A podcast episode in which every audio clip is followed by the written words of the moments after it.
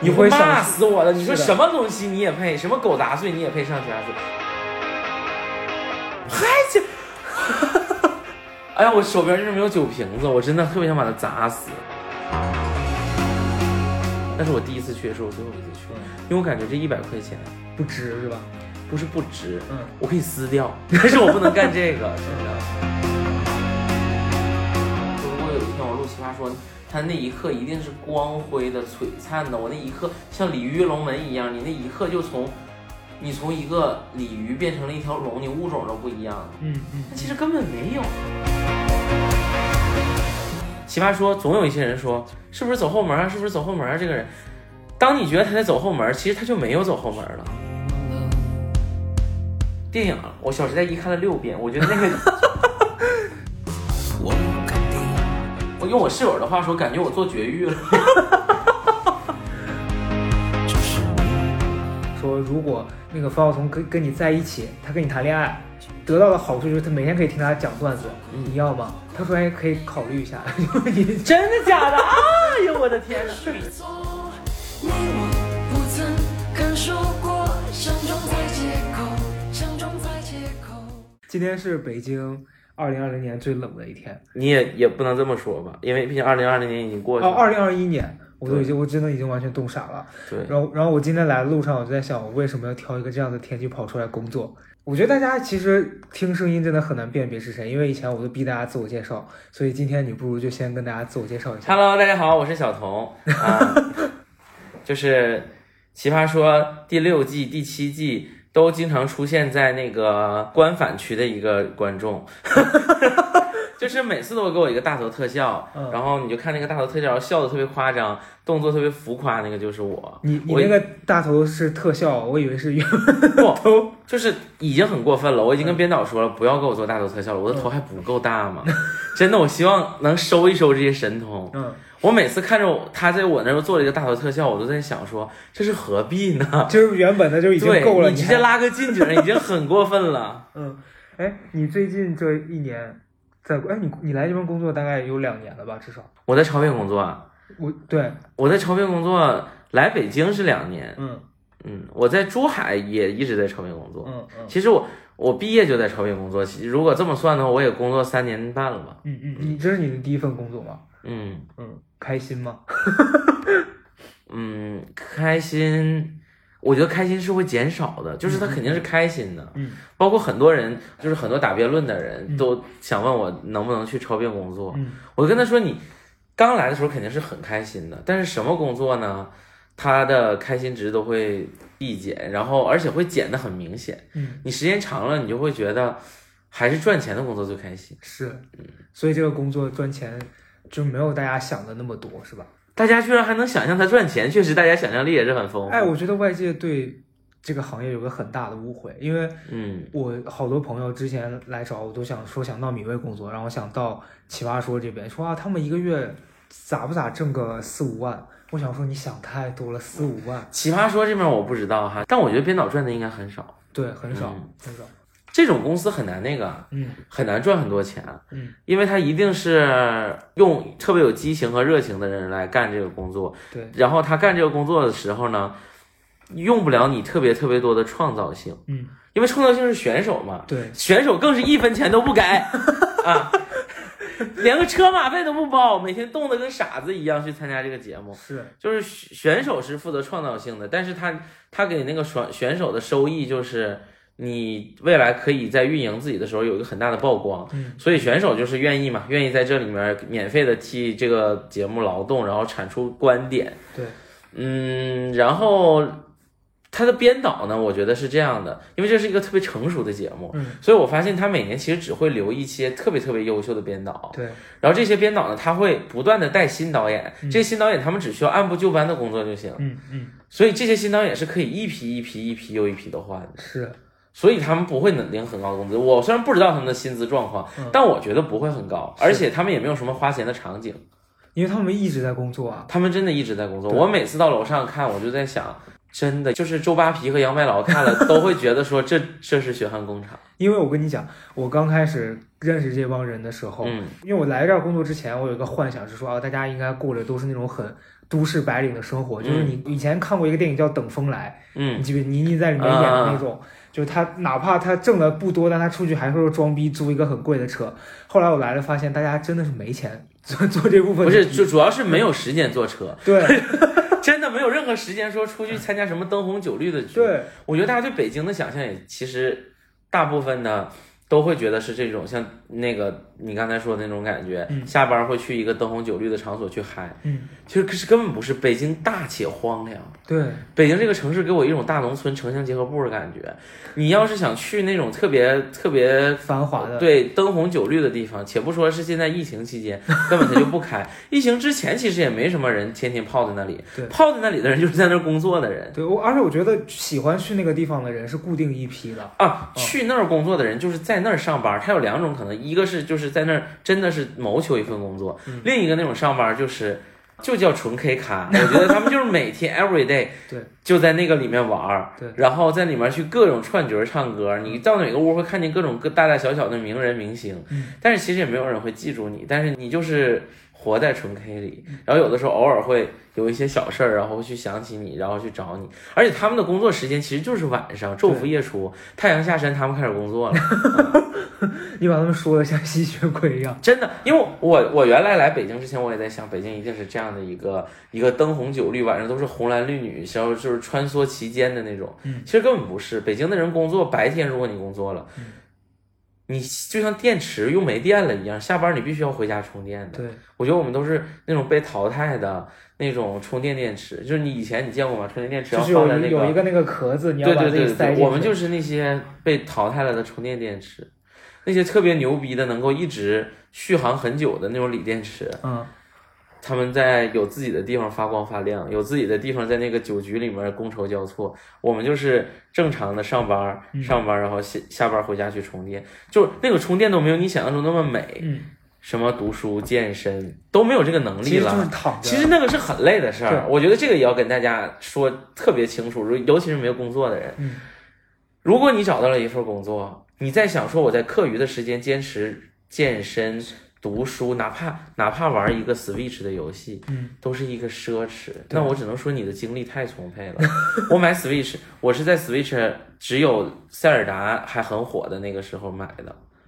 我买回去之后，我买了一堆的卡带，我没有一个玩完的，哦，因为你我连亲手村走出去的勇气都没有。嗯嗯它是一个预期，你知道吗？嗯我就知道这个游戏它是一个恢宏的巨著。嗯我从这个走出去之后，我要有很多很多的事儿干。我从那一刻的精神压力已经告诉我，我说何必呢？对，就是我白天就有一些 KP，老板就给你一个很恢宏的叙事，就说你要完成什么，你知道，你知道员工是比老板更相信这个公司会上市的人。嗯嗯嗯，然后你每天你都在愁，说我这一步要怎么怎么怎么走，然后你回家之后还要布局谋篇，你每天你就是一个普通人，你居然还要回去过一个你是一个普通人，然后过能在游戏里面过一生，我不想谋划了，太难了，我这个号已经练废了，我都不想再练一个新号。这个就就是跟那个疫情期间他们不都在玩动森嘛，嗯然后好多朋友把自己那个岛建的像皇宫一样，他们就一夜一夜的不睡觉去。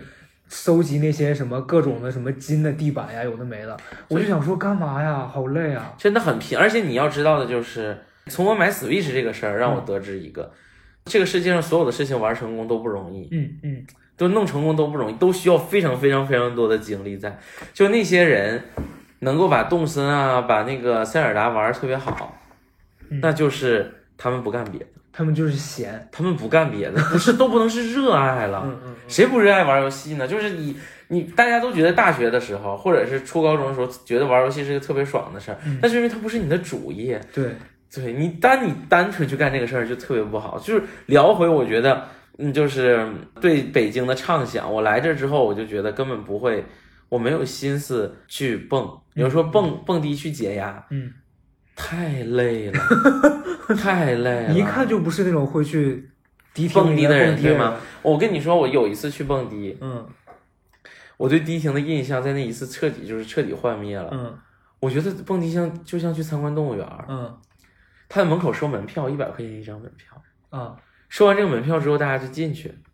进去之后就有一个大的舞池，嗯我看那个舞池我就迷糊了。嗯那舞池大家在那跳，然后你要在里面能够自己施展开是很难的。对，我想把自己的胳膊摆开都不行，所以我我这这回这回奇葩说开播之前不是那个菜市场，我在那就是瞎蹦吗？嗯，那就是我感受到在毕生所学。在迪厅里面的我，嗯我就是这样的。迪厅里面所有的人都在欢闹，嗯而我我就会配合他们表演，然后会给你一杯劣质的酒，一杯劣质都不能再劣质的酒。嗯我一般都会喝那个饮料，嗯酒它已经很敷衍了，饮料就更敷衍，嗯就是可乐、雪碧兑一点不知道什么东西，然后我就坐在那儿喝。我看他们都在那儿，我实在太累了。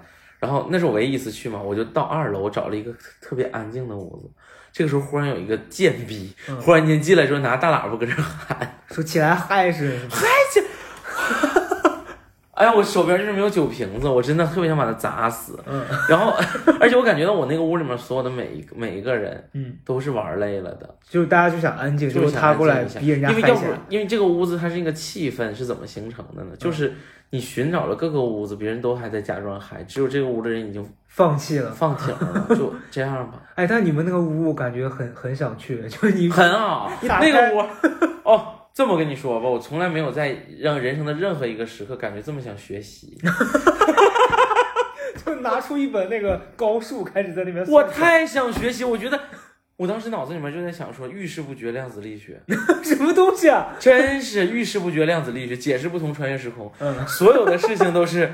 我没有，我没有想过自己还能有过比量子力学更好玩的东西。我在思考说，呃宏宏观的世界都是有规律的，微观的世界却是没有规律的，为什么？就脑子里面都在想这些问题。突然有一个不不识趣人出来让大家嗨起来，对我当时就感觉你影响了我拿诺贝尔奖。那他最后走了吗？对，大家没有人搭茬，他他把那个屋的灯球打开了，我们就更加的荒谬。那个场景就是在每个人都那样寂寞的看着那个灯球在那闪烁，然后大家也不不说话。对，那种肃杀的气氛把我拱了出来。哎，你们太像在一个那个就是百年老宅里面，然后就一群鬼。我我我怀疑这个地方以后它不是酒吧了，嗯就那个风水也很难再干别的了，就就它是一种阴质之气。嗯我以前就感觉世界上最可怕的地方，其实就是那些平时最热闹的地方，它忽然停下来。对，这些地方是最可怕的，所以我们很多玩的恐怖主题，你都是在学校、医院，嗯，因为他平时熙熙攘攘，但是他忽然安静下来。我觉得那个酒吧那个屋子里面就是这种感觉。嗯嗯嗯你走进去那一刻，我就感觉哦，原来大家其实都这样，都都在假装自己很嗨。嗯白天你都工作了，你哪有时间嗨呢？你哪有心情嗨呢？嗯然后我走到门口，我在门口坐着，我就看着每个人假装开心的进来，在那聊。欲望就在你耳边嗯。颤抖，嗯。因为那两个人很努力的在搭讪，然后他们试图开展一段属于一个晚上的快乐，嗯 但是他们两个又说的既含蓄又奔放，就是那种一方想一举拿下，嗯，另外一另另一方想把自己表现的很矜持，嗯。有一种吃块肉吧不吃不吃，喝点酒吧不喝不喝的感觉，就是啊，我感觉好尬呀。嗯就可能如果我是局中人，我也不会觉得尬，就是觉得应酬。但是在旁边看，我就觉得真的人生百态近在眼前。嗯，所以那是你最后一次去迪厅吗？对，嗯那是我第一次去，也是我最后一次去，嗯因为我感觉这一百块钱不值是吧？不是不值，嗯，它可以，我可以撕掉，但是我不能干这个，真的，嗯嗯我绝对不允许自己再在这个上面花一块钱。那你现在自己如果下班了没事儿，你会干嘛？嗯，这是个很好的问题。嗯我先说我刚工作的时候，以及我这几年的转变。嗯，我刚工作的时候，我下班会那个读世界历史，嗯我每天都会读。嗯然后我我说我不读读物，就是我不会读科普读物，嗯我读教材。啊，嗯因为我忽然发现，我上学这么多年，我不会读书，嗯这是我一个最大的感受。因为我最开始想的是回去读书，嗯充实自己，但我发现我只会读工具书。嗯。嗯，就是上学的那种感觉，因为上了太久的学，嗯。所以我只会读工具书，而且我觉得只有工具书说的是绝对不会错的，嗯嗯。就是这种感觉，我很怕接受错误知识，嗯。我无法理解小说。我读一本小说，我觉得它很絮叨，嗯它是在用非常非常婉转的方式，或者是它就包装的那种方式，去让我了解一个道理。嗯。我就觉得你不如直接讲这个道理，我我能我能不能 get，能 get 就 get，get 不到就算了。嗯。就是你你你包装我也 get 不了，嗯所以我我不喜欢那种包裹起来的层层逻辑，我就喜欢不如直接来干货。所以我特别我在飞机上也好，包括下班也好，我都会特别爱读硬核的世界历史，嗯。然后我还会看世界历史的纪录片儿，嗯。就是我我真的就是像在复习考研一样，就是我会读这个章节，比如说今天这个章节我读的是古印度河的文明，嗯。然后我就会去去在网上去找这个方面的纪录片，然后再把它那个文字的那种抽象的东西变成具象的图影像，嗯，然后就记到脑子里。我我那段期间我很喜欢世界历史，然后我还会因为在珠海，珠海是个很神奇的地方，嗯，他们有一些大学会经常办一些讲座，就沙龙。我已经很久我在北京我从未见过沙龙，嗯我又会参加一些沙龙，一些一些教授。他在给普通人讲的时候，我觉得他是在给自己讲，因为没有人能听得懂，嗯只有他的朋友们嗯是能听懂的。我就会非常认真的在那个沙龙上去听。嗯我就很多人去那个沙龙也把它当做一个交友或者是约炮的场景，沙龙还可以约炮，不是就是。大家就是文雅人，哦就是读书人，然后到这儿来，只是你烈焰的目标群体，你去迪厅烈的就是那种烈焰红唇然后咖你到这儿就是岁月静好啊，对对对对，就是就咖不同，所以他们但从本质上都是，这是流淌着的欲望，我感觉他们每个人，但我就是每次去，我认真地认听知识听，我有我有一堂就是无聊到那个现场，那个旁边大哥呼噜已经就是震过那个教授的发言了，但那教授没有打断他，我也我也依然还能听听进去，他讲的是中国古代丝绸之路上的古国，我的妈呀，非常之古老，嗯，就是而且那个教授默认底下的人门槛有点太高了，他直接就是他都不会去说哦这个地方就是现在的哪哪哪哪，他就直接用古国的名儿，嗯。对，就是大肉汁还是什么，就是他一直在那么讲楼兰大肉汁，然后他讲的这一一套，包括里面的一些历史人物的人名都非常的硬核，我就是其实我听不懂的，但是我能感受到他，就像最近看《心灵奇旅》一样，嗯。他人已经在那个，对，他在在那个忘我的那个忘我之境，这是我人生最开始工作的时候，还可能也是年轻，我就会干这件事儿，嗯嗯。我感觉很酷，嗯，就我觉得从没有人这么干过，是的，是的就我觉得追求酷的人，无非就是追求别人看见他跟别人不一样，但我觉得不够酷，嗯因为你还在追求别人看见，嗯，这就是一个很普遍的事。对，我觉得就是在自己家里读着你这一辈子都用不上的东西，才是最酷的。嗯，这叫真正的无目的性。是，嗯嗯，读哲学我确实读不进去，我觉得历史就是让我感觉还 OK。嗯嗯嗯嗯，文史哲里面地理我也就是感觉很难研究，但我我后来会去，就是我的一个变化就是我后来又去喜欢上研究世界地理。嗯我会做一个世界地理小游戏，我花了一百七十八块钱嗯在 Apple Store 里面买了一个游戏，它就是去填世界各各各国的国名，嗯。就是让你去认识，它给你那个版图都分好，它忽然出来国名，比如说哈萨克斯坦，然后你就在这个大地图里面，你给我找到哪儿是哈萨克斯坦。它是一个儿童益智的游戏，但是我玩了玩了非常非常久，它是我那个时候下班之后最大的快乐，我每天回去都满足于今天我把亚洲都拼齐了。嗯最难拼的是美洲，嗯，美洲是我见过最难、最难、最难的一个地方，因为它里面有非常多的地名是我们真的从来没见过的。嗯嗯在中美地峡上有一群非常非常小的小岛国，嗯它的名字之长，一般只会出现在中国装逼人士的朋友圈备注上，就是它的地址都会出现在这儿。嗯圣基茨和尼维斯，啊、圣文森特和什么阿尔斯丁，就都是这种。非常非常非常非常长且你这一辈子也不可能去，治安也很混乱的天主教，呃呃，这个殖民地国家，嗯这些小岛，它它除了能够满足你对世界探索的欲望以外，没有任何意义，你从来不会出现嗯嗯。对它的探索。但我就感觉这是一件很酷的事儿，这是我下班的时候后来第二个阶段是吧？对我从世界历史，因为研究也不能叫我从来不觉得自己在研究啊，我嗯我只是在听。娱乐吧，算是。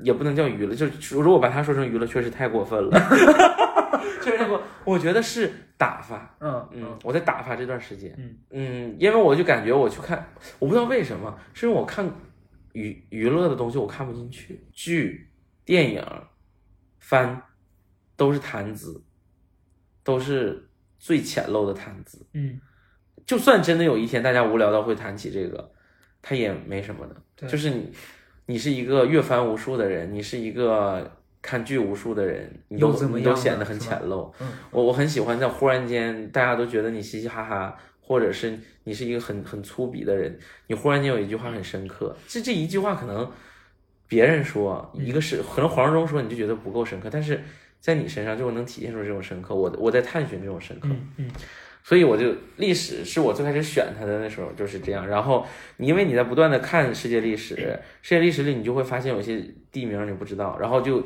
转而到世界地理。我觉得这是它完成了一个我对文科的一个建立一个体系感。我忽然间感受到我的高中老师们讲的课有多烂，就是所谓的导学课，他们没有导明白，嗯他没有让人感觉到这个课有很有意意思。有意义，嗯。就是哪怕都不是，这人不就是要不有意思，要不有意义，你总得有一个勾引别人的对，尤其是在少年那么功利的时候，嗯，他们做不，我但我觉得学校老师一般在这方面做的不好的地方，就是因为他直接告诉你说这就是为了考试的，然后我是觉得他自己都没有很那个，嗯，我你说到这个，我想起来，我初中还是高中有个地理老师，那个女的非常妙，就是你记得《心灵奇旅》里面有一点，不是那个老师在课里面在跟小孩讲上价值嘛，然后那个小孩跟他说 I'm twelve，然后就那一段，然后我们当时上初中吧，然后那个老师突然有一天进来讲着讲着，突然跟我们说说，哎，你们就别听吧，反正也别学，反正你们就算学了，你们毕业也没有稳定的工作，因为他是那种铁饭碗式的嗯，职工嘛，就是签到死的那种合同。他说你们以后不会再有这样的工作了，嗯，所以你们学习有什么用的？没有用的。然后那一刻我在底下，我当时可能十几岁的我突然想说，这个老师在干什么？就嗯就是我觉得好多人可能确实是，不管我们现在还是他那个时候，就是感觉他已经被他的那个生活给就是绑得死死的。我觉得他自己都没想通自己在干嘛。我觉得他好可怜，我觉得我现在是感觉好多的历史或者是教这个文科的老师好可怜，嗯，就是他自己都不爱这个东西，对，他也从来没有这样闲暇的空间去思考过嗯这些东西的魅力。就你知道编这本书的人是最享受的，嗯他一定特别享受这个东西的魅力。嗯，有体系感的人，就是他会感觉这个世界已经展现在他面前了。但是那些没有让世界展现在自己面前，还要强迫去教别人对这个学科感兴趣的人，太难了。我觉得他们真的太难了。哎，你下班后的生活也太丰富了吧？那就是以前嘛，我现在已经不行了。嗯，更早一些，我的课余生活嗯是读《红楼梦》，就是我小学，嗯小学的所有人都在看《格雷佛游记》啊什么的那些奇幻文学的时候，我在我在看《红楼梦》嗯我我极其喜欢《红楼梦》，我觉得它是四大名著里最伟大的书。嗯，我就是爱看《红楼梦》，我觉得最开始我把它当家庭伦理剧看的，嗯但我后来我发现它里面非常多的人生道理，嗯所以《红楼梦》现在我在理一些就是家庭类的题，或者包括职场题也是，我的思维都很《红楼梦》化。嗯嗯嗯其实我的志趣在不断的低俗化，就是就是读名著啊，然后到嗯，研究历史地理。对我现在在干什么？嗯，现在就是让别人可能会觉得更无聊或者更俗一些了。是吗？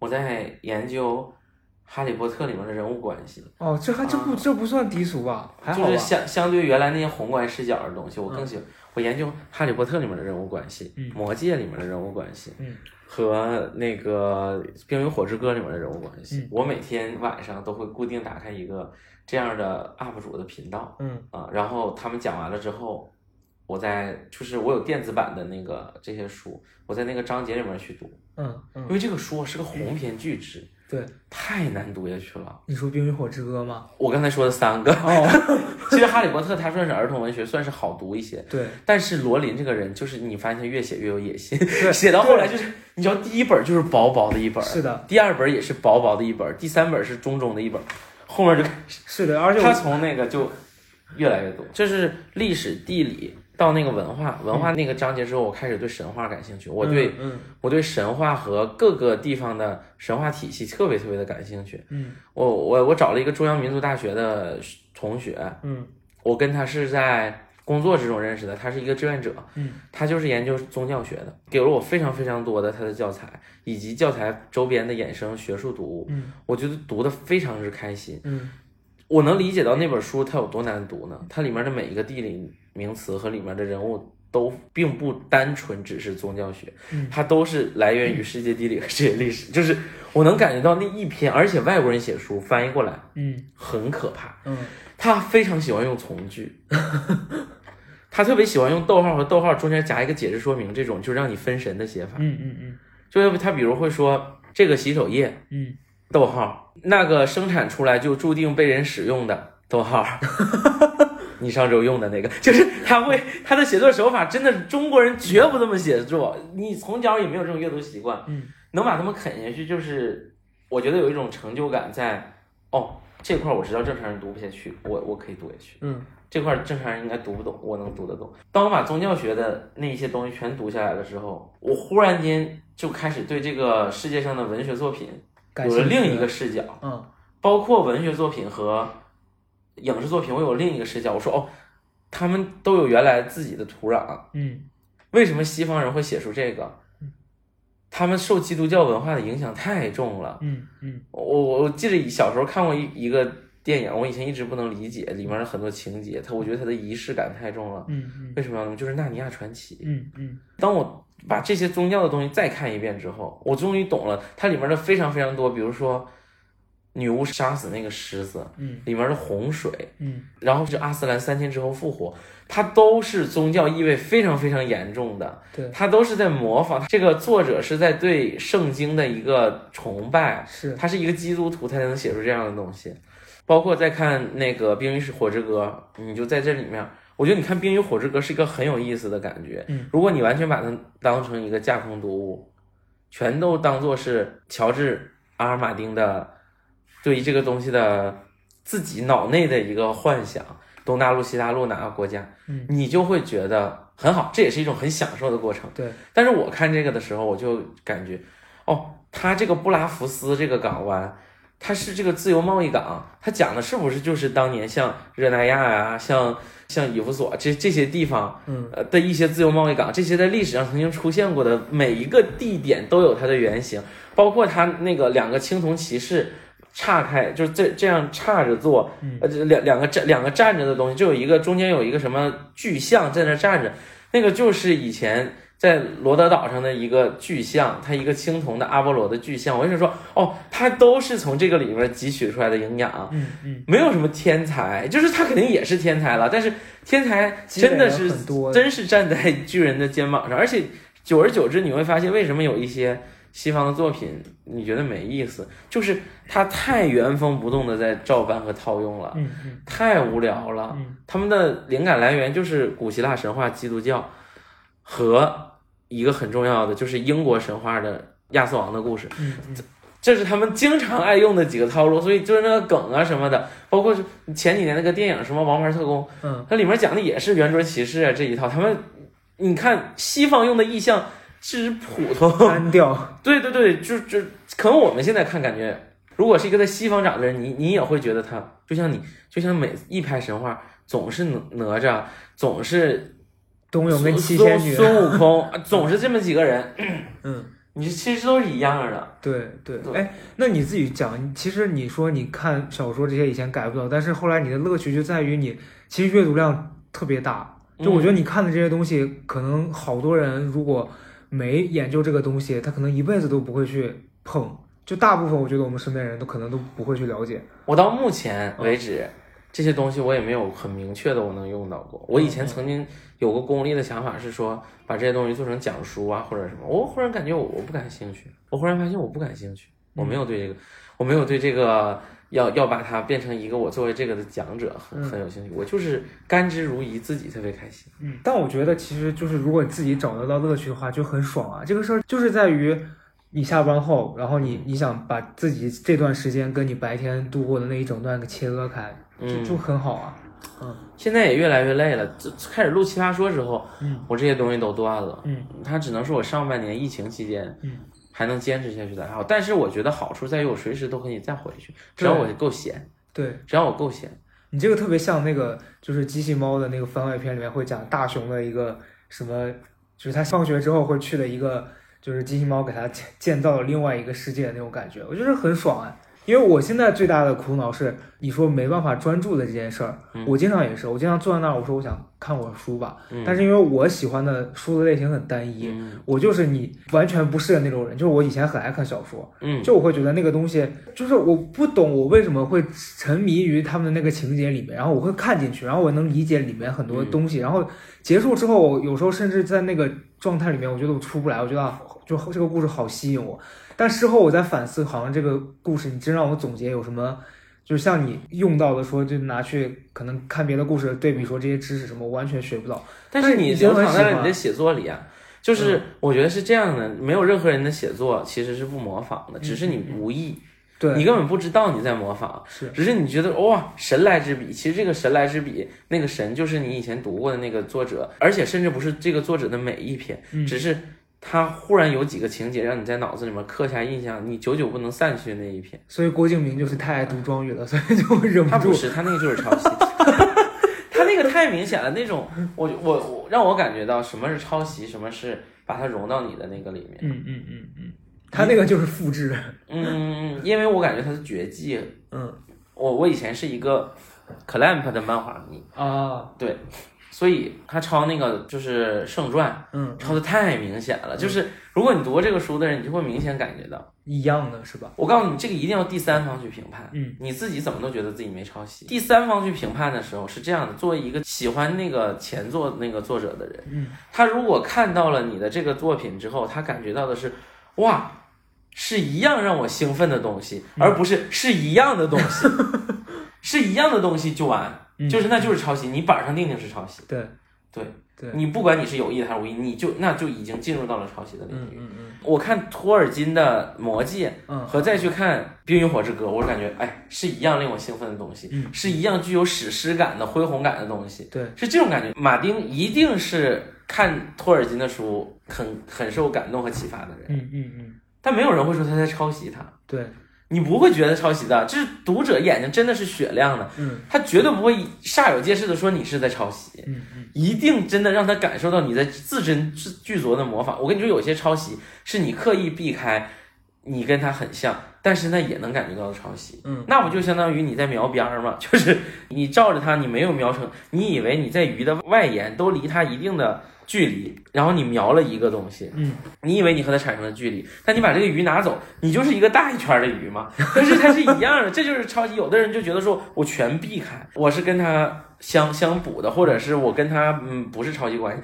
但你等你把那个超级东西拿开，两个一放，这不是一大一小吗？就是一样因为你在避开它的同时是沿着它做的。对对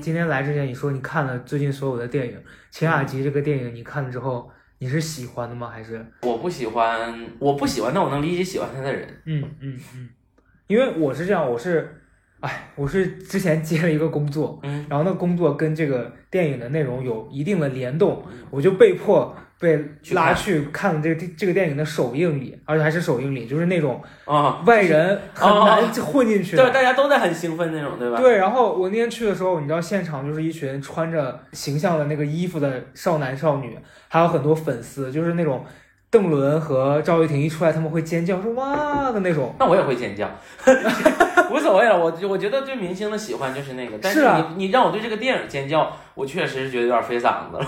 他们反正就是整个整个人就很嗨，然后我坐在那个里面，我就在看这个电影，我在想说这个电影看完我要怎么跟我那个产品联动起来，在想完全一脑袋想工作在想工作是，对，然后就看进不去嘛？我就后来一边看一边跟我的经纪人在发微信，我说这电影，哎呀，就是你说它多难看吧，它也没有到难看，但是你要说它多好，我真的是说不上来哪儿好。给我的感觉呢，这个电影我当时的评价就是，嗯，它就是一个加长版的《演员请就位 》，是的，是的，它非常像郭敬明在《演员请他那就位》个画皮的，跟那个啊画皮是一个套路的，我觉得。他就是我忽然间感觉他掌握了这么拍电影的一个，技巧，嗯，嗯也像八股而已。嗯，他觉得这样拍是高级的，对，好看，然后画面是美的，那我就想这么拍。我觉得他就是抓住了几个元素，一个是现在那个悬疑的嗯，题材比较吃香，然后再加上可能男男明星脱衣服，大家会比较激动，再就是特效比较那个惊艳，就这几个。然后就我觉得他的故事没有任何灵魂，就是你不管怎么样，到最后一定不能只是通过画面让人快乐的。对，所以所有通过画面让我快乐的东西，我都给他们的评分很低，包括《信条》，嗯，包括呃《银翼杀手二零四九》。嗯嗯嗯，我我都会很直言不讳的跟现场的人说，我觉得我在看电脑壁纸，嗯就是电脑休眠的时候会有若干的壁会纸来回的换，我觉得就是跟我是一样的。你给我拿一个巨大的屏幕，嗯，很好的音效和声场，然后让我看一个这个东西，就是，嗯，我不喜欢，我这一类的我都不喜欢。但是郭敬明的，甚至在画面和那个用心上都还都没有壁纸那个那么精美是吧？嗯，没有到那个，但是我能理解喜欢他的人的感觉，就是嗯大家想看一个简单的故事吧。就大家想看，可能没有那么烧脑，然后又满足这几个条件，但又不要那么复杂的东西。哎，其实你知道吗？我以前很喜欢看《小时代》，给你说我一种电影吗？还是对书啊？电影，我《小时代》一看了六遍，我觉得那个 不不是我愿意看，六遍是不是太多了？不是我愿意看啊，当时是毕业季，我毕业那年正好哦《小时代》，高中高中生你要理解。我我觉得咱们现在很多人对一个东西的评价都不客观，你没有在那个时代，嗯那个时候那就很洋气，对，那就是很洋气。你去看的时候，你就说那就是我想要的生活，嗯，那就是一个纸醉金迷的生活。那个时候人，那时候中国经济也在蒸蒸日上啊。哎，那个时候谁看着这样纸纸醉金迷的生活？如果你是一个高中生，你开始有对这种生活的向往，对好生活的向往，不是件坏事儿。我觉得，嗯嗯，我觉得大家可以洋气，对一个东西可以洋气，但请大家始终记得那是几年前的东西。对，大家好多评论什么东西都说哦，他好土。那个时候他就是在时尚的风口浪尖上的。对，这几年你的审美变了，你被那个，包括这几年我这几天我看很多大家对《奇葩说》的评论，嗯，都说说哎，我觉得第一季、第二季特别好，嗯我都会这种人我会直接怼他，嗯，我说你就是个时空警察，你现在回去看，你现在回去看一二季，你会觉得他无聊到你你会疯，对，一场只有一两个人说的话是 OK 的，是的，就只有一两个人，而且当时他们的段子的成熟程度。远远不如现在的这些人，是就是大家已经挖空心思了。我现在再拿那个时候的的段子来给你来一场复古的表演，你你你会骂死我的！你说什么东西你也配？什么狗杂碎你也配上奇葩说？就这种感你觉得现在大家讨论的知识，你都耳朵都磨出茧子了。但是这个节目带给你的这几年的成长，你你长大了而已。嗯，回到就是对《小时代》的批判，那个时候我为什么可以在电影院里面就是一遍一遍的看？你是去电影院看了就，因为是同同学，我觉得我我去看的原因是因为同好几波同学都跟我很好，嗯嗯他们都觉得我我们是时代姐妹花，就是我是好几个花，丛茉莉也拉我去，是牡丹也拉我去，我都去，然后那我也不能说我跟他们看了我就不跟你看，嗯嗯，那他们都当自你们是时代姐妹花，是每个人都把你当唐宛如是吗？对对对对，我是 Everyone 里面的唐宛如，我是每个 group 里面的唐宛如。然后我去了之后，为什么能看进去？你要想想同年在中国大陆上映的别的电影，嗯，真没什么好的。那个时候电影要一年有几个好的，是，哪像现在又百花齐放。你现在说哦烂片无数，烂片无数是拱上去了呀，嗯嗯嗯那就是他电影工业起来了呀。嗯，就别没事就是骂。我觉得所有对这种事儿我都是就事论事的。你可以骂他抄袭穿普拉达的恶魔头、嗯都可以，但你说他当时在同期的电影的质量里面，就是拍摄质量，它是像个 PPT 一样，嗯但它是美的呀，它是比较好看的，然后那个它是比较考究的。我觉得就是还不错，反正就是对于高中生来说，就是都是这样。嗯我现在为什么看不进去秦雅集了？嗯，就是这么多年了，郭敬明还在拿这个糊弄我。是是，我看不进去的原因就是这个，就是我不会去批判你前几年的《小时代》，你也不能同样摁着我的头让我去接受你现在的你天下情集是好。的，嗯嗯，那你最近最喜欢的电影是哪一个？心灵奇旅吧，嗯还是皮克斯还是可以的，对但依然我觉得它跟 Coco 比差太远了。，Coco 是那个什么来着？飞梦寻梦环游记寻梦环游记就是那个，就是家里人去世了之后就，就到另外会遗忘你的那个。哦哦，对，我觉得无论从立意在写，对内部整个的一个，而且那个他的给我的感觉是他太棒了。嗯嗯嗯，他不得不哭。心灵奇旅就感觉他其实在模仿那个套路，嗯嗯但是共鸣感就没有那个那么强。电影嗯能力就是电影它其实是有技巧的，它就是会能让你在那个地方不管怎么样你都会哭得出来。你就是在那儿相对来说它就差一点，没做到那个程度。你看这个电影哭了吗？没有，我也没有哎。我无法进入到心流状态，可能是我我我没有没有那个，我不是个艺术创作者，我理解不了对于艺术的就那种忘我的状态，忘我的状态。嗯，但我觉得其实就是他没有做到刻画好那么那么深刻的地方，就是他，我觉得他打到别人的痛点，我能理解，但是就是我我我有被他治愈到，但是我没有被他感动到要哭。我觉得是打到皮肉上，嗯嗯，没有打到骨子里。它里面我最印象最深刻的一段就是那个女的那个乐手在那个酒吧外面跟他说那一段话，就说啊你是那个鱼一直在寻找海，嗯，然后他说我这在水水里，就只有那一段我当时觉得哦就被戳中了。这个道理是对，别的还好，别的就其实这个我当时我就在想，我说我很有共鸣，嗯嗯就是我当时就会觉得，因为我一直是个辩手嘛，嗯我一直就觉得说，如果有一天我录奇葩说，他那一刻一定是光辉的、璀璨的，我那一刻像鲤鱼跃龙门一样，你那一刻就从你从一个鲤鱼变成了一条龙，你物种都不一样了。嗯嗯但其实根本没有，对我的感觉是根本没有，是因为你你去进到那个场子之前，你已经是一条龙了，是的，你已经是一条龙了，你已经不同了，你已经闪烁了，而不是因为录这个节目而成了什么。对，是你在不断的剥去自己身上的鳞片，使自己变得强大，然后你你已经有这一些了，然后你再到那个里面展示，越过龙门那一刻是向大家展示你是一条龙，其实你早是一条龙了，对。对，要不然你就一直还是一条鱼，没区别。就算是有人偷偷的给你打开了瀑布中的一角，让你从你不用跳过去，你只需要从这儿偷偷的走进去，这就是奇葩说。总有一些人说，是不是走后门啊？是不是走后门啊？这个人，当你觉得他在走后门，其实他就没有走后门了。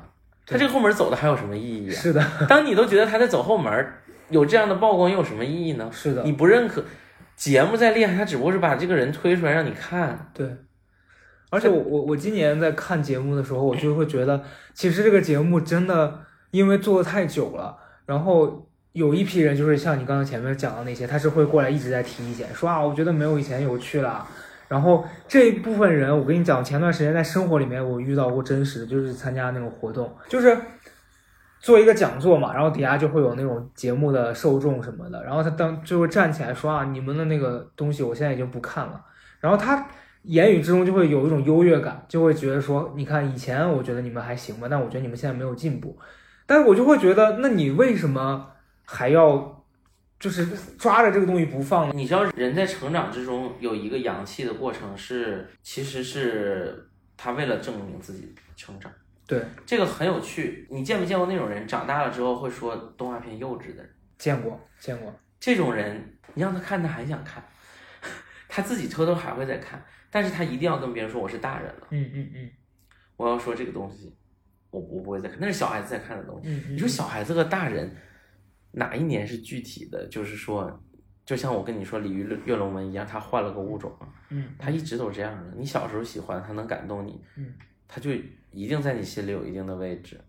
很多人这样做其实是把自己童年的东西都骂一遍，其实就是对自己当年的厌弃。嗯嗯嗯所以这也是很多人不愿意承认自己曾经看过郭敬明的小说，嗯呃，不愿意承认自己以前有一些幼稚的想法，甚至有些人不愿意承认自己写过情书，嗯自己为一个人，呃，睡不着觉过，他们这都是一样的。对这些人都会通过把这些东西一起打包处理掉，这都是幼稚行为，是属于不成熟的人该做的事情。而我现在成熟了。嗯嗯嗯嗯因为他没有办法通过一件事情证明自己是一个成功人士和成熟人士，所以他要通过斩断自己的幼稚啊，或者是童年来告诉你我不一样了。对，这个就是他们的办法，没没有办法的办法。但是很多人的青年时期就是这样的，就是这也是一个过程。然后他马上还会慢慢，他就感觉到自己这一段时间很傻，然后再去斩断这一块儿。但是这一段都是无声的了。嗯嗯嗯因为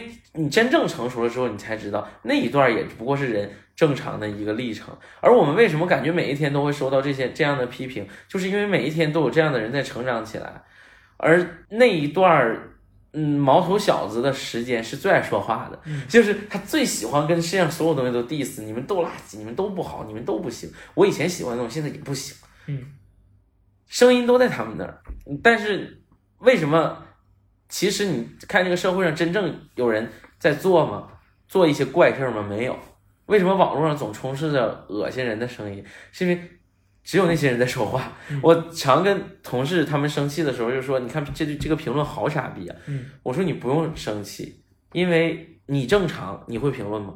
对，连正常的话你也不会评论，你就是不会评论的人。嗯你身边的人也正常，跟你聊得很好，他会评论吗？嗯他也不评论。嗯那战场就在那儿，你不去争夺，自然有人去争夺。有人觉得自己说的话完美无缺，他就会发上去；而觉得自己完美无缺的人就是傻逼，对吧？所以他们就成了这个评论区里面的这些人。嗯嗯，那你觉得你能接受有一天你自己作为一个表达者，或者是比如说你因为上奇葩说，现在有一些人开始认识你了，比如说你发微博也有越来越多人去评论了。然后有一天，这些人如果不听你说话了，这件事儿你是能接受？就说我再回到我原来那个状态，我去了解我喜欢的东西就好了，还是你你会觉得说我还是希望别人能听到我发出来的声音？我觉得呢，就是我现在才二十多岁，嗯，我我常哎，年在想，这个话有点刺耳，在说谁？不不不，我是说我在节目里面，我常看着很多人，他们很成功，嗯但他们已经四十多岁了，嗯，或者将近四三十岁。十和四十，嗯我在想，那不就是这样吗？其实人可能成名或者是被别人关注，已经很难得了。对，他有个三四年的时间，你的影响力已经很大了，你早晚会接受到那么一天。他们三四十的人可以接受的原因是，他们觉得自己反正也快退休了，嗯有这三四年就行了。嗯那你我作为一个青年人，我到那一天的时候，那不就是正常吗？就是一定会发生的事儿，我有啥可难受的呢？嗯只是我要在从那一天开始想着自己在三四十的时候还要再让别人再认识我一次，有没有这个可能？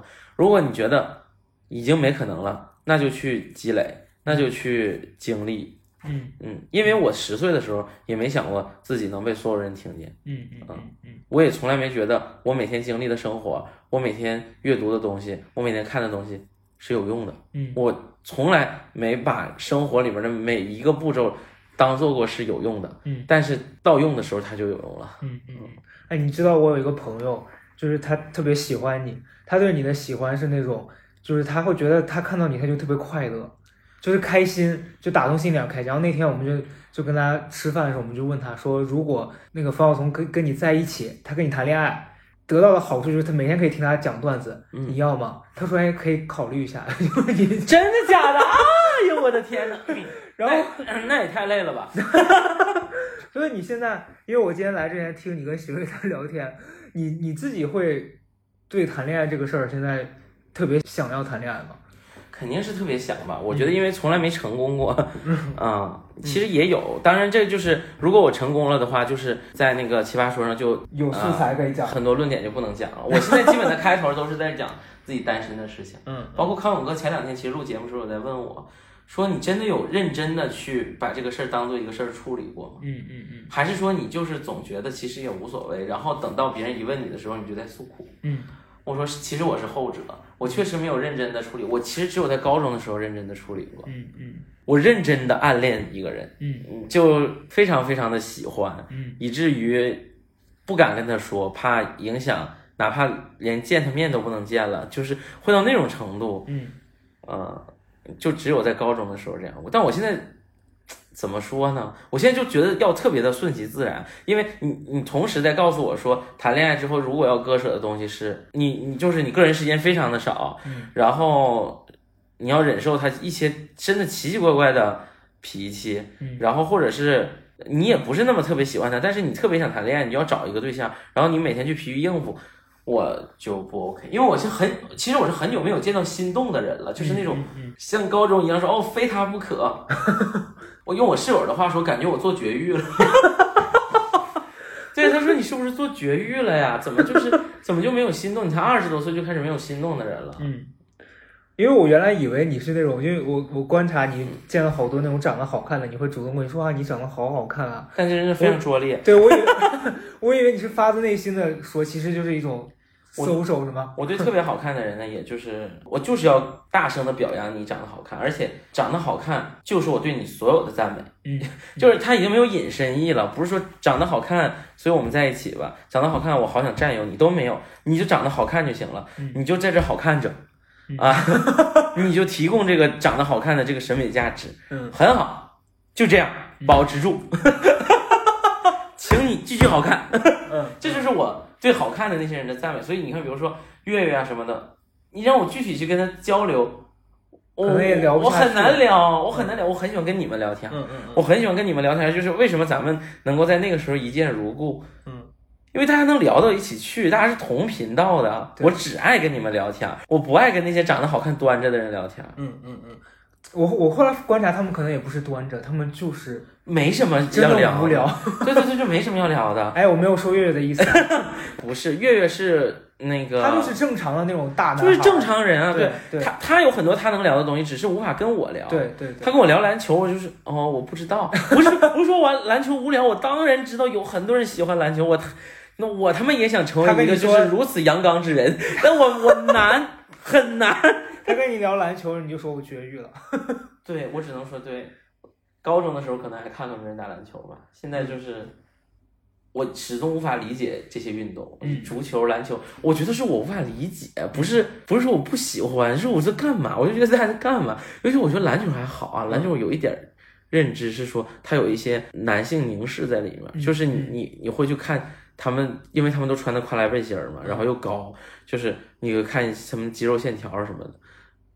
足球在干什么？那么远的脚，那几个人蚂蚁一样在那踢，你在干嘛？我小时候不懂足球，我主要是觉得它很危险，就我会觉得那个球会一脚踢到我脸上。哎，运动我都觉得很危险。嗯我看奥运会整个就是一个担心的过程。我每我最喜欢的是游泳，因为我觉得在水里一没有很危险，除非跳水的运动员跳错了，跳到了他们那儿，就是哎 没有什么危险，嗯而且不用花式，你只用快就行。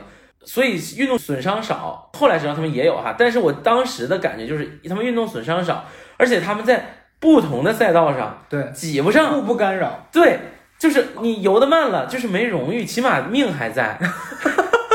你再看看那几个球嘞，嗯嗯。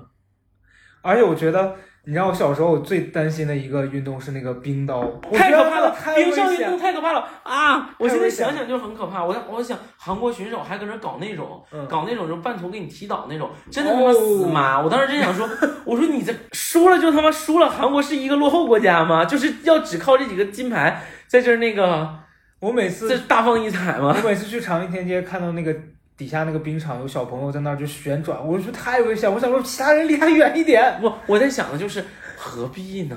就是你为啥？你怎么在这儿找到乐趣？又冷，又冷又滑，那就是我最讨厌的冬天出门的场景。我说这可能就是《心灵奇旅》里面那个忘我的状态。你不是 get 不到吗？他们就是那一类人，他们在那个转的时候会到另外另外一个世界，可能就是你 get 不到的世界。真的，我很害怕。我在东北长大嘛，我经常就是会在摔倒冰上摔倒。我一想到在冰上，它就是一个，很疼，就跟你走在丛林里面随时都有蛇的感觉是一样的。嗯嗯那种疼是你无法，如果你是个南方孩子，你就无法想象在冰上那种猝不及防的疼。嗯嗯因为你如果是你扎个钉子啊或者什么的那种，它是你自己贱，就是你自己你自己总要去碰。小时候不经常有那种吗？你扎个钉子啊，或者是你你你非要快跑，然后你卡卡摔了，嗯我觉得那种是自己犯贱。嗯就是冰是我好好的走。我端庄的走，我走的每一步都脚踏实地，但是你把我弄拽了，是这种感觉。我对冰上运动的旱冰也不行。嗯，我我小时候滑旱冰摔骨折过，所以我也非常不理解。我特别喜欢的人有一次就是说邀请我一起去，他说他教我滑旱冰，你因此不喜欢他了。也没有因此不喜欢他，我配合着他进去了，嗯，然后就站在那个角落上。哦，我我我也是我不行。而且我看见有些人在那里一圈又一圈的，我想说你能刹住车吗？嗯嗯，你把我撞倒了，你那个刀如果要是弄到我腿上，我我脑子里面在滑坡，在想这个我也事情是，，我也是，我接受不了自己到一个自己控制不了的那个游戏里面去。我无法和那些长得特别帅的男孩儿一起。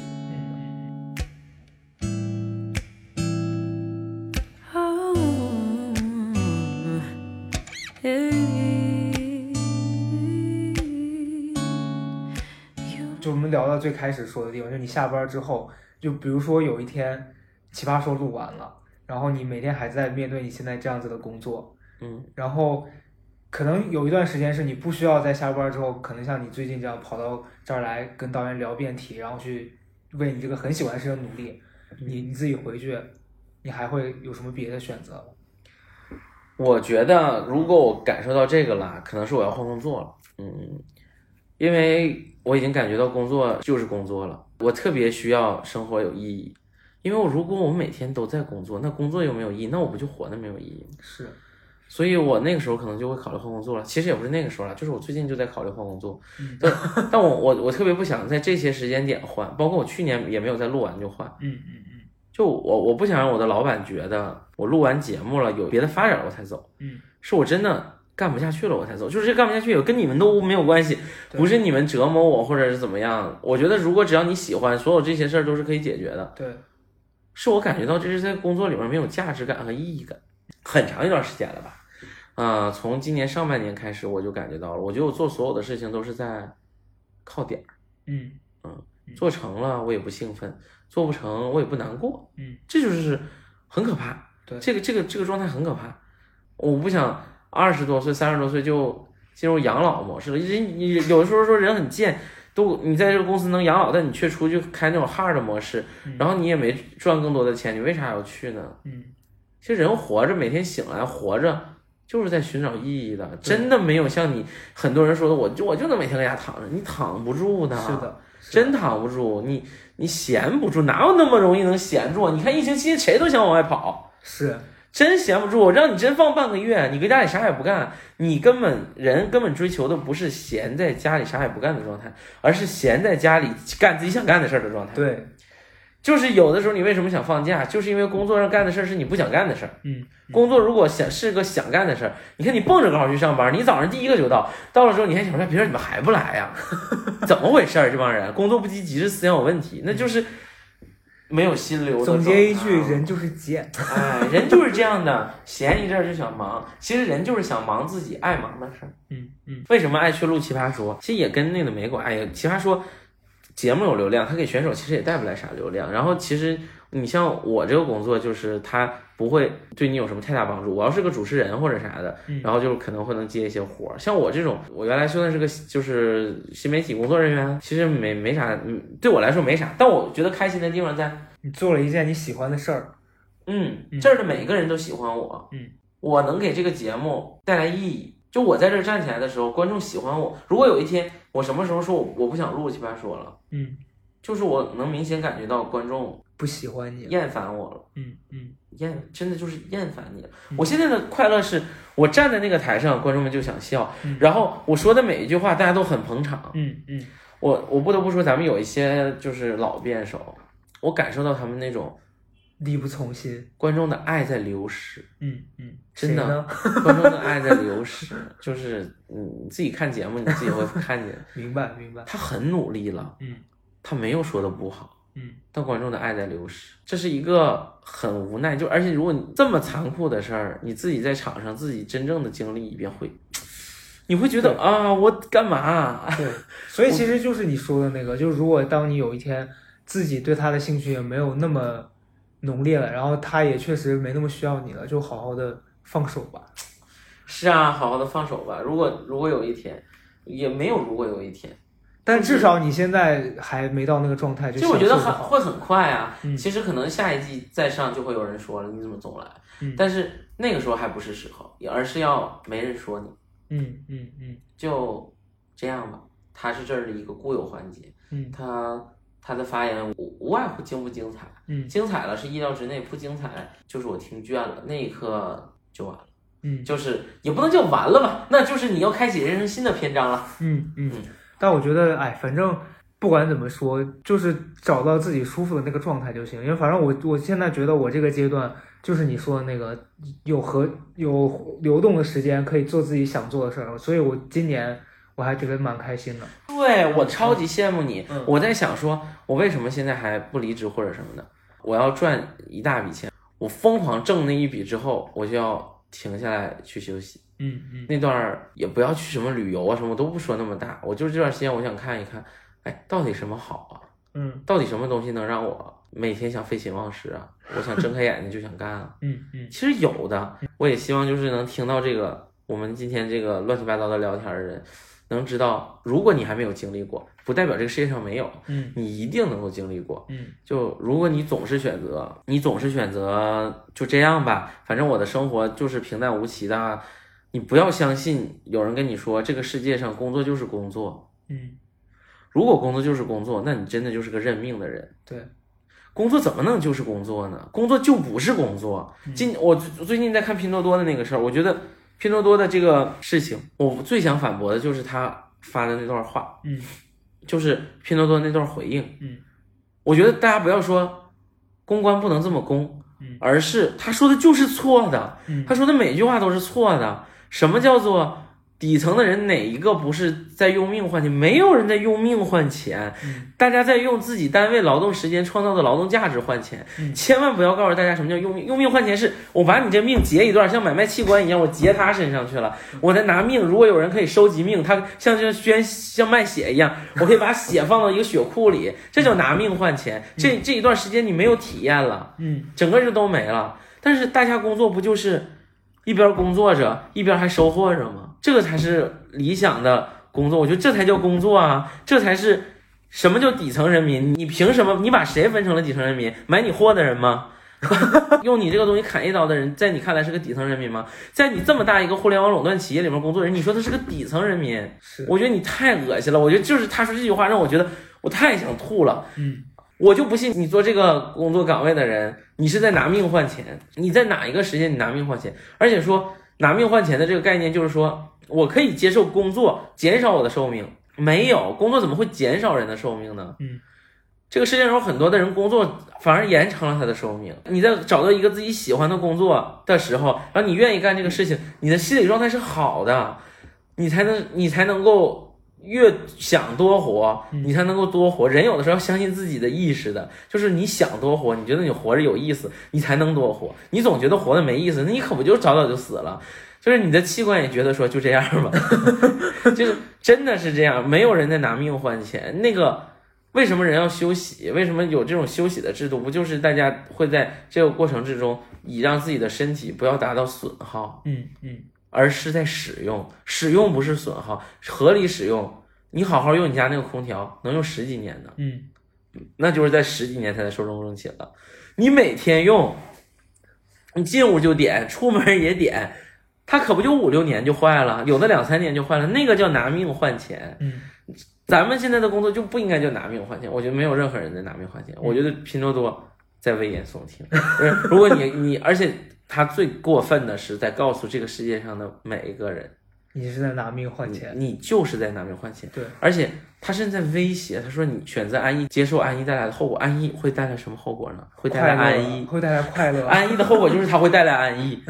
对，也不要怕安逸，这也是想跟大家说的对，。我觉得就是不要通过这个事儿传播那种焦虑，说啊你不奋斗就会怎么样，其实不会怎么样，就看你要选择啥样的生活。而且他跟你说的同龄人在拿命换钱。嗯对他在这种。他就拿这个东西恐吓你，他说：“你看你别人在拿命换钱，而你选择安逸，就要知道他背后的潜台词，你选择安逸就会被落下，落下是你无法被接受的后果。嗯，因为我跟你讲，我为什么会选择现在这样子的工作模式，就是因为有一段时间工作完全要熬夜。为什么我现在看到原来那些同事有时候凌晨还不不睡觉在工作，我觉得他们好厉害，因为我经历过那样的时间段，我就想说我再也不要那样子了。我觉得，我觉得人熬夜倒是可以，但是嗯你一定是知道，你你你就是你自己想熬，而不是在为了这个工作硬熬，对这是真太难受了。唉，现在的人，当然我自己也是活在嗯每天活在焦虑和不快乐之中。嗯，我我最大的焦虑是我我会怕辜负别人，嗯如果这个事情让我做了。我没做好，会不会辜负他？或者我的下一个环节会不会因为我而受影响？嗯所以，如果你想让我做得好或者做得快，最好的办法就是把我夹，把我夹在一个工作流程的中间。嗯你你是一个生产线的中间步骤，那我一定特别怕辜负前面给我这个工作的人，嗯我把他的事儿弄砸了，我也怕把后面的那个人让他接到一份不好的事情，我就是 把我夹在中间，我会干的极其的好，极其的拼命。我必须说，今天跟方晓东录这期播客，应该是我有史以来最轻松的一期，因为全程我没说几句话，他已经把所有他要表达的东西全都讲清楚了。是，你就说聊这个嘛，我说真的有很多可聊，而且你真的问到了很多你想说的东西吗？我没有任何场合可以讲。嗯嗯这一季我跟熊浩特别好，他说我觉得你好奇怪啊。嗯他是你是我从没见过的那种复合型人才。他说为什么会跟你聊着聊着，就是跟你聊特别阳春白雪的事儿，你也能聊，嗯然后你自己表现让你表现的非常的俗，你也能表现的非常的俗。嗯嗯他说这种人到底是怎么形成的？他很好奇，就是那种人间观察组吧，就是像他想看我，我觉得今天有一个机会，你今天问我的问题就是我的业余时间在干什么。对，但我确实也是今天你讲的这个东西，是我之前跟你相处，包括我发现的，就是不一样的。好的，那今天反正我跟小童聊了好多，因为今天来来之前，我们两个就想聊他对工作的一些事情，没想到工作其实聊的没有太多，但是衍生工作的一圈儿他聊了很多，我觉得能剪出很多好玩的东西。最后你跟大家讲个拜拜吧。好，那今天呢，听我絮叨了这么多，其实对你们人生也没什么太大的帮助。哎，不如用国语说一个再见。那我就不如用国语跟大家说一个再见。好的，拜拜。